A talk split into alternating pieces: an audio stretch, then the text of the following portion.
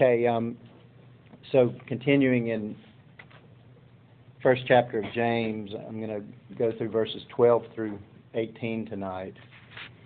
So let me st- I'll start out by reading them. Blessed is the man who remains steadfast under trial, for when he has stood the test, he will receive the crown of life which God has promised to those who love him. Let no one say when he is tempted, I am being tempted by God. For God cannot be tempted with evil, and he himself tempts no one. But each person is tempted when he is lured and enticed by his own desire. Then desire, when it is conceived, gives birth to sin, and sin, when it is fully grown, brings forth death. Do not be deceived, my beloved brothers. Every good gift and every perfect gift is from above, coming down from the Father of lights, with whom there is no variation or shadow due to change. Of his own will he brought us forth by the word of truth, that, that we should be a kind of first fruits of his creatures. Okay, so he starts out with, Blessed is the man who remains steadfast under trial. And, and this is a beatitude. So it sounds like Jesus, doesn't it? Um, you know, Jesus in Matthew 5 at the first of the Sermon on the Mount gives a list, a series of beatitudes. And then last week I read in talking about the rich man and poor man uh, in Luke 6, Jesus' beatitudes where he's pronounced blessing on the poor and woes on the rich. And just to reiterate what the theme we've been going over and over in various ways is this idea that that we're to face our trials with joy, knowing that the Lord uses trials in our life to as a spiritual workout, if you will. That He uses trials to to develop perseverance in us or steadfastness, as this verse today says, and that He um, that He uses that to move us on to, perf- to perfection, is what James says here, which I think really means maturity. So to to Christ likeness as we as we continue to grow. And then, of course, the implied reason for that is not simply that we are mature in and of ourselves, but that we then are able to be salt and light, that we're able to glorify Christ and minister with our lives. So, so this passage tonight, it, it takes it to another level uh, because he, he he then says so. So previously he said, "Count it all joy when we face trials," and now he says, "Bless the man who is steadfast." for he will obtain the crown of life. So it's a promise. And um, and let me just read. I'll just read. He says, "For when he has stood the test, he will receive the crown of life which God has promised to those who love Him." And so, what is the what is the crown of life? So it's really an image of of you've made it, you've crossed the finish line, you've entered into heaven with Jesus. And the Apostle Paul, I think, more than anyone, um, deals just beautifully with this topic and comes back to it over and over. But let me just read several of several of his passages just to give us an idea of of, of his concept of, of, of remaining steadfast and striving toward that toward that crown. So this is 1 Corinthians 9, 24 through, through 26. He says, or through 27. He says, Do you not know that in a race all the runners run, but only one receives the prize? So run that you may obtain it. Every athlete, every, every athlete exercises self-control in all things. They do it to receive a perishable wreath, but we an imperishable. And that again, the wreath is the crown. It's, it's a, it's a, it's basically a a laurel wreath that's placed on the head. So he says, They do it to receive a perishable wreath, but we an imperishable. So I do not run aimlessly. I do not box as one beating the air, but I discipline my body and keep it under control, lest after preaching to others, I myself should be disqualified. Now, those are words of Paul that are worth meditating on, and I think they might it might challenge all of our, our theology. He says, I discipline my body and keep it under control that I might not in the end be disqualified. Then uh, in Philippians, there's some beautiful lines in Philippians on this, but it's in Philippians 3. Uh, Paul says, Not that I've already obtained this or am already perfect, but I press on to make it my own because Christ Jesus has made me his own.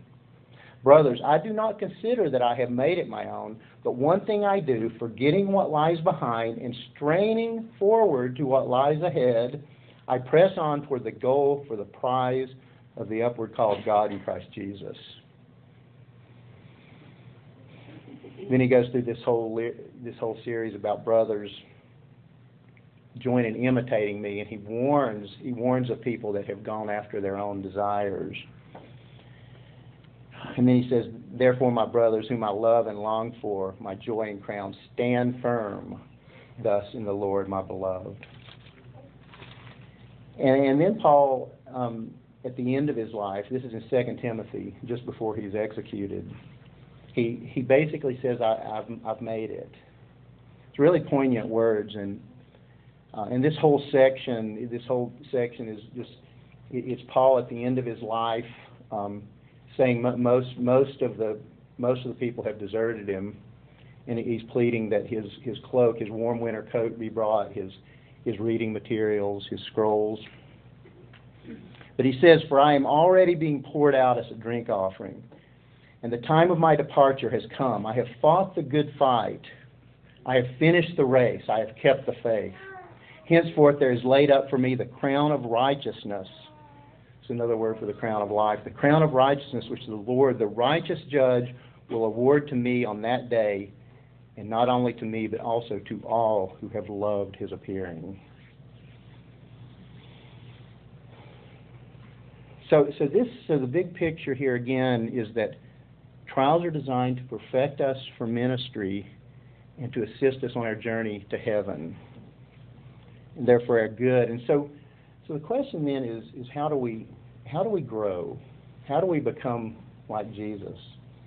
And what we've been talking about is a big part of it. So, so a tremendous part of our growth is simply facing the trials of life and facing them with steadfastness.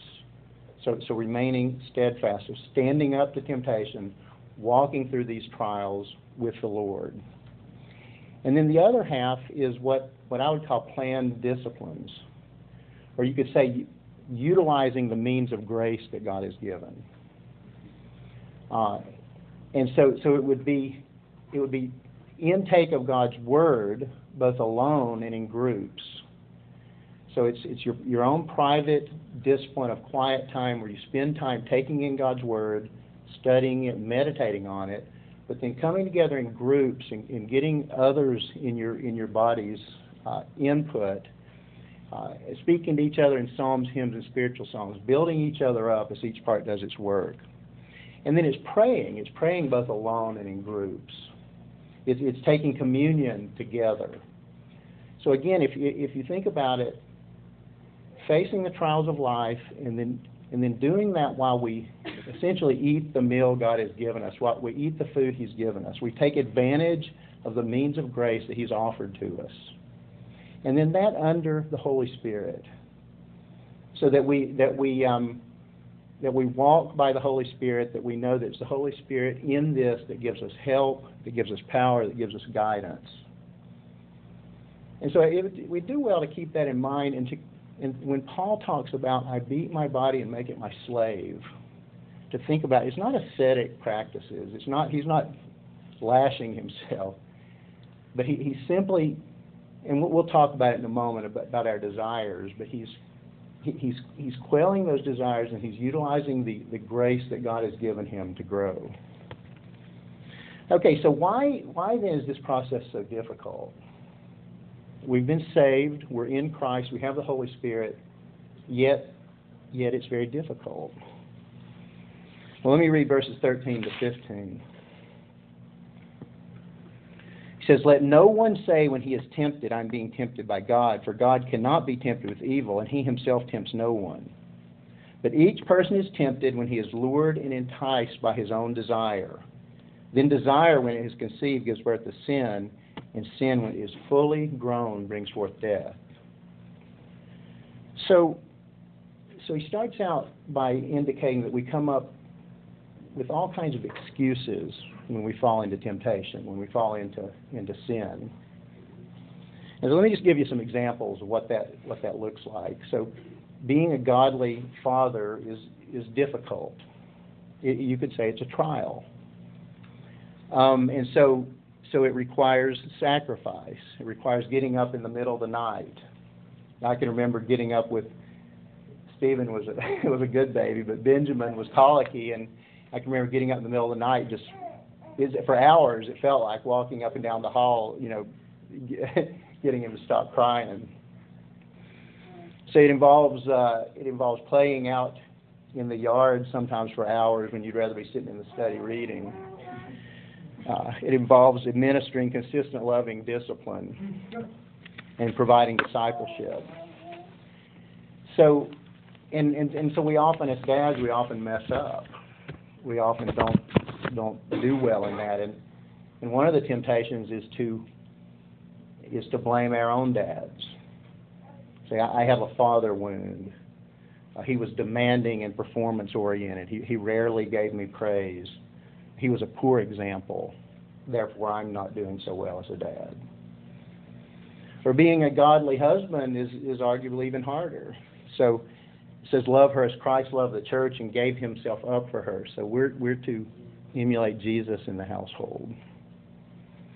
And when we mess up, we commonly say, Well, it, it was my wife's fault.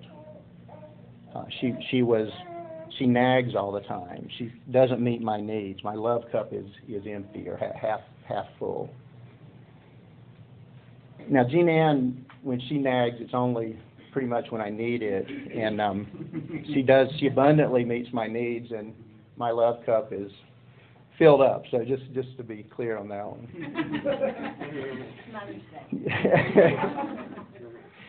um, or, or, or we say it's my body's fault.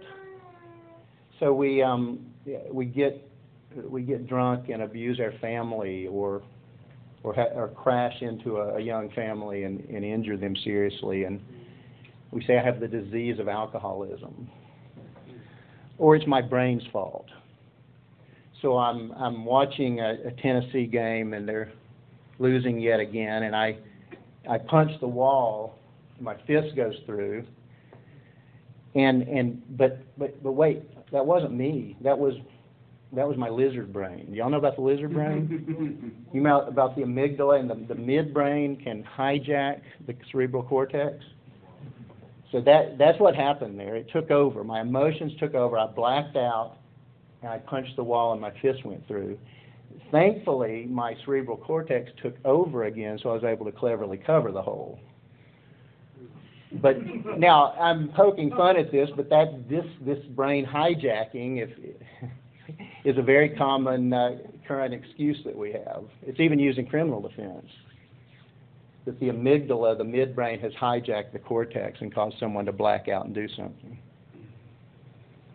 So the the idea, I'm belaboring it now, but the idea is that bad things I do are not my fault. They don't come from me my parent, spouse, body drug me into sin. So what are we really saying? What are we what are we saying when we use all those excuses? I mean, ultimately, what are we ultimately saying? And that's that God, the Creator, uh, is the one that made me this way. And He's the one that gave me my father, my wife, my body, including my midbrain and capacity for intense anger. So it's God who tempted me. It's God who lured me into this sin. It's His fault. That's what we're saying. If we make those excuses, and that's exactly what James is talking about. So James vigorously shoots down this line of thinking. He says, Let no one say when he is tempted, I'm being tempted by God. Just don't go there. And you could even use a theological argument there. You could say, uh, so you're going through a trial and you're tempted to sin, so you're drawn toward a sin in the context of your trial in a way that seems irresistible.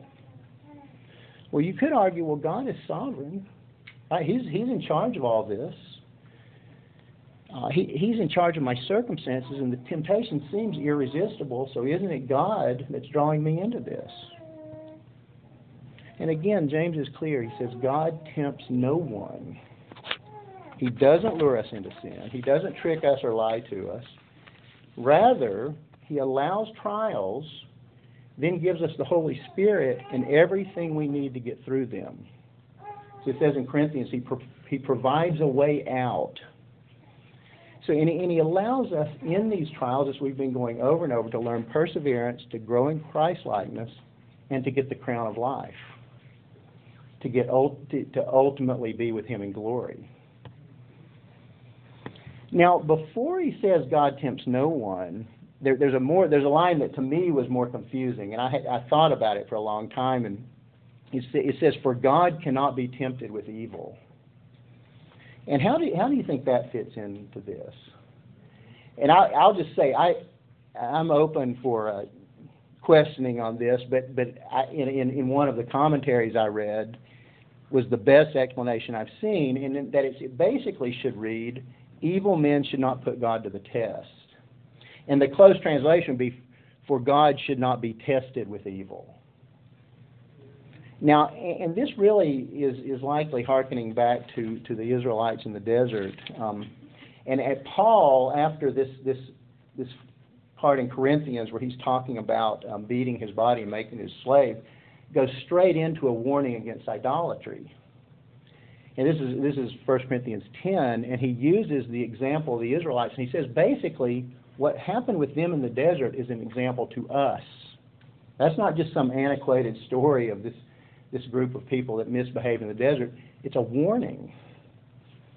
And he says he talks about all the privileges they had. That God gave them food to eat, and they, they drank from a rock which was Jesus Christ.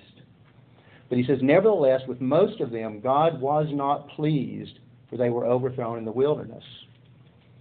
Now, these things took place as examples for us that we might not desire evil as they did. Uh, and he says, Do not be idolaters as some of them were. And then finally, he says, and this, this goes directly with this interpretation of this verse, he says, We must not put Christ to the test as some of them did and were destroyed by serpents, nor grumble as some of them did and were destroyed by the destroyer. So he's saying, don't. So God is slow to anger, but don't put him to the test. Don't accuse God. Don't, especially don't blame your sin on God. So then, so then the question becomes, why are we tempted to sin when we're in the midst of trials of many kinds? And again, James is very clear on this. He, James never waffles on these issues. He says each person is tempted when he is lured and enticed by his own desire. So what's he talking about there? He's lured and enticed by his own desire. So he's talking about the residual corruption in the heart of the believer. This is not unbeliever. He's talking to brothers here. He's talking to believers. So he's talking about the corruption in their hearts, the enemy within, the flesh, if you will. And so even as even as believers, our love life is not what it should be. We we don't love God like we should. We don't love him with heart, soul, mind, and strength. So we allow other things to compete with God for our affections. And even other things that are meant to be good gifts to us from God. So sports, food, money, reputation, health, appearance, comfort. We have evil desires. That's what James means by evil desires. We have the, these things that could just be accepted as good gifts, we have elevated them, we have loved them to a point that we that our treasure is not in heaven, but it's here on earth. So we have idols. So when Satan comes to destroy us, he attaches he, he attaches his destructive lies to one of those idols and seeks to pull us down with it. And, and as we know, there, there are consequences. Verse 15 says, Then desire, when it has conceived, gives birth to sin, and sin, when it has fully grown, brings forth death. Now, one of the best illustrations I've seen of this, or one of the most vivid illustrations I've seen of this in, in novel form, is a book called Brotherhood of Betrayal by Randall Arthur, who was a pastor and a missionary. And he wrote this story about it's about a young couple that they met in uh, they met when they were teenagers and had both been radically saved in the context of a somewhat legalistic church in the South. and they uh, went through Bible college together, uh, got married, and then went on to the mission field. And they uh, set up their, uh, they, they, they planted a church in Stockholm, Sweden. And uh, it grew. It grew to a vibrant body of about 200. And uh, they developed great friends in that context. They had three children. They were there for nine years. And um, three years before their, their ministry there ended, the, the um, Clay, the pastor, the husband, had been, and he had always worked out. He'd always taken care of his body, and but he uh, he was working out at a at a local gym that none of the other church members and his wife didn't go to, and he he met there a beautiful Swedish woman who was also married and had children, and he commenced a three-year affair with her. And in the context of that affair, it was an on again, off again affair where he kept resisting. He was convicted and would leave her, but then kept being drawn back in. And at the end of those three years, he, he met another woman, another sweet, beautiful Swedish woman who was, in this case, very wealthy, and who enticed him to leave with her. And so he, he just, he literally just abandoned his family he left, ended up in Costa Rica with this woman, living with her, living a just a sinful lifestyle. And um, and if, as you might imagine, it, things went from bad to worse. And she ended up leaving him. He ends up living in a shack as a broken down alcoholic. Meanwhile, his wife and, and kids have moved back to the United States. And long story short, had, after being sort of treated badly in the context of the legalistic church, met a pastor and got into a church setting where they were nurtured and cared for. She, after seven years, got a divorce based on abandonment, and um, and married another man who was a who ended up being a great husband and and the this it, ends this story ends in a most um, this heart wrenching way because because Clay, the pastor, comes to the end of himself and finally works his way. He he, he stops alcohol and he um, he works hard and gets enough money to get back to the United States. Of course, he knows nothing. He, he's had no contact, has no idea what's going on. But his desire is to find his family and get back with them. And um, and so he the first thing he does is goes to his, his own he goes to find his own parents and he goes to the home they lived in and finds out that they both have died. And and then he so he goes on this long trek of he calls the pastor of his former church and the pastor just just blasts him. And then he and then he finds out that his wife has moved to New York with this man and there's this right right toward the end there's this this heart wrenching scene where he um where he's looking into the house that they are he, he and the, the the new family if you will has moved into this house and and he's sitting out in the backyard looking in through the the plate glass window and and he sees this life he sees them building a fire sitting around the table laughing having this vibrant life together and he's sitting out there um and, oh and i did part part of the story is he, he contracted AIDS in the process, so he's also extremely sick. But he's sitting there watching them and he's remembering. He's remembering the life he had and he's thinking about what he walked into. He's thinking about what his desire took him into. And it ends with, um, let me just read. He, he ends. He ends up going back to Sweden. He's right at the end, he's looking into the yard of the home that they were in when they were there. And he's looking at the swing set that he built for his kids. And he, again, he's remembering, again, remembering the choice, choice he made and how desire led to sin, which is leading to death.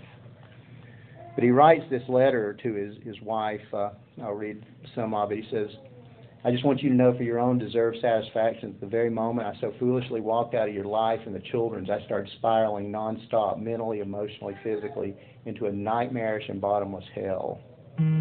I know you probably would not believe me if you heard me say it over and over again for a million years, but the only moments of true happiness for me since I exited your life have been when I've lost myself in my thoughts and pretended my soul was clean, and I was back in our home in Stockholm, holding you and the children in my arms, laughing together, continuing to build a life together. I've tried a few times in the moments of daring to reconnect with a decent sized human race, especially a church, but it seems that only God can forgive me. I'm not blaming anyone, I am defenseless. The complete and total absence of human forgiveness, however, is more difficult than I can be imagined. In addition to hearing that I've suffered dearly for my moral and social transgressions, please, please, please hear me when I say that you are the only woman I have true, ever truly loved. Why, oh, why didn't I see that fact in the beginning? And if you can ever find the ability in the dark, forgotten places of your heart, will you please forgive the day I was ever born? So, so just just a heart wrenching, vivid description of desire, desire in the human heart, leading to sin, spiraling down, leading to death. So, so James he closes this section on, on growth and wisdom through trials and temptation with a warning, followed by a beautiful and unique presentation of the gospel. So verses 16 to 18 says, Do not be deceived, my beloved brothers. Every good gift and every perfect gift is from above, coming down from the Father of lights, with whom mm-hmm. there is no variation or shadow due to change. Of his own will he brought us forth by the word of truth, that we should be a kind of first fruit of his creatures. So he says, Do not be deceived, my beloved brothers. So, so Satan wants to use our trials to destroy us. So he wants to he wants to pull us in our temptations into sin and death. So he tells us, so Satan Satan tells us a lie. What's the use? Just give up. Don't hang in there. You deserve better. Can't you see that God is not actually good? Can't you see that God's capricious, that He's always changing His mind? So, so Satan wants us to be angry with God. He wants us to be blaming God, to be putting Him to the test, to be looking up and saying, You've got some explaining to do. But we can combat lies with truth. Again, verse 17 and 18. Every good gift and every perfect gift is from above, coming down from the Father of lights, with whom there is no variation or shadow due to change. Of his own will, he brought us forth by the word of truth, that we should be a kind of first fruits of his creatures. So God loves to give good gifts to his children. He's creator God. He's the creator of the moon, stars, and every good thing. So he's the father of lights. And he doesn't have a dark side. God's like the sun. He's not like the moon. right? So there's no shifting shadows. There's no turning there. So he, he's working everything for good. He's making us a new creation. And then, then the gospel, he says, of his own will, he brought us forth by the word of truth. So he, he, he brought us forth. That the, the language there is literally he gave birth to us. This is new birth. It's being born again. And, and it contrasts with the sequence above that we just talked about, where sin where, where temptation gives birth to sin, which gives birth to death. And so this is by, it says, by his own will. This is by God's will, not ours. We were completely dead, helpless in our sins. And he says it took us and took us and saved us by the word of truth. This is the gospel, the gospel of Jesus Christ. And and and here he when he talks about the first fruits, I think he is talking specifically about this group of believers that he's writing to. And it's that these poor, dispersed, and harassed believers should be a kind of first fruits of his creatures or of his creation. And so he's he's, he's building them up. He's saying that you guys are starting something, that you're pioneer Christians that, that your sacrifice basically is going to go down the ages. It's going to start the great chain reaction that led us to be in this room tonight. So it led us to be here worshiping God, filled with His Holy Spirit, boasting in Christ. So glory to God. Let's let's pray. Father, we, we thank you for your word, and I pray um, I pray that these aspects of your word that perhaps maybe we know in superficial ways, but maybe we need to know in deep, deeper parts of our soul um, how we how we might tend to um, make excuses for for sin, how we might tend not to see that that it's our own evil desires that are that are setting us up for temptation.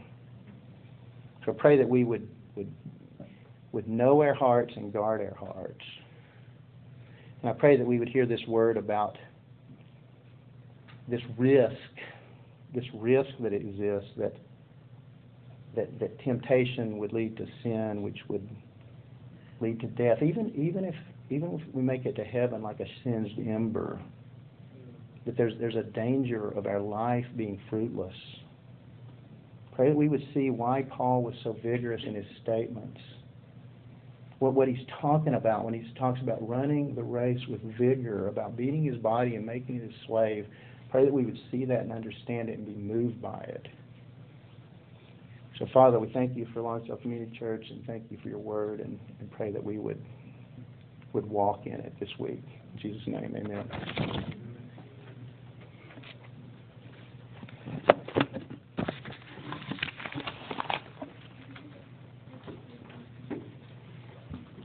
Thank you, Andy. We uh, do have fellowship meal uh, tonight. We have barbecue, and you are welcome to uh, stay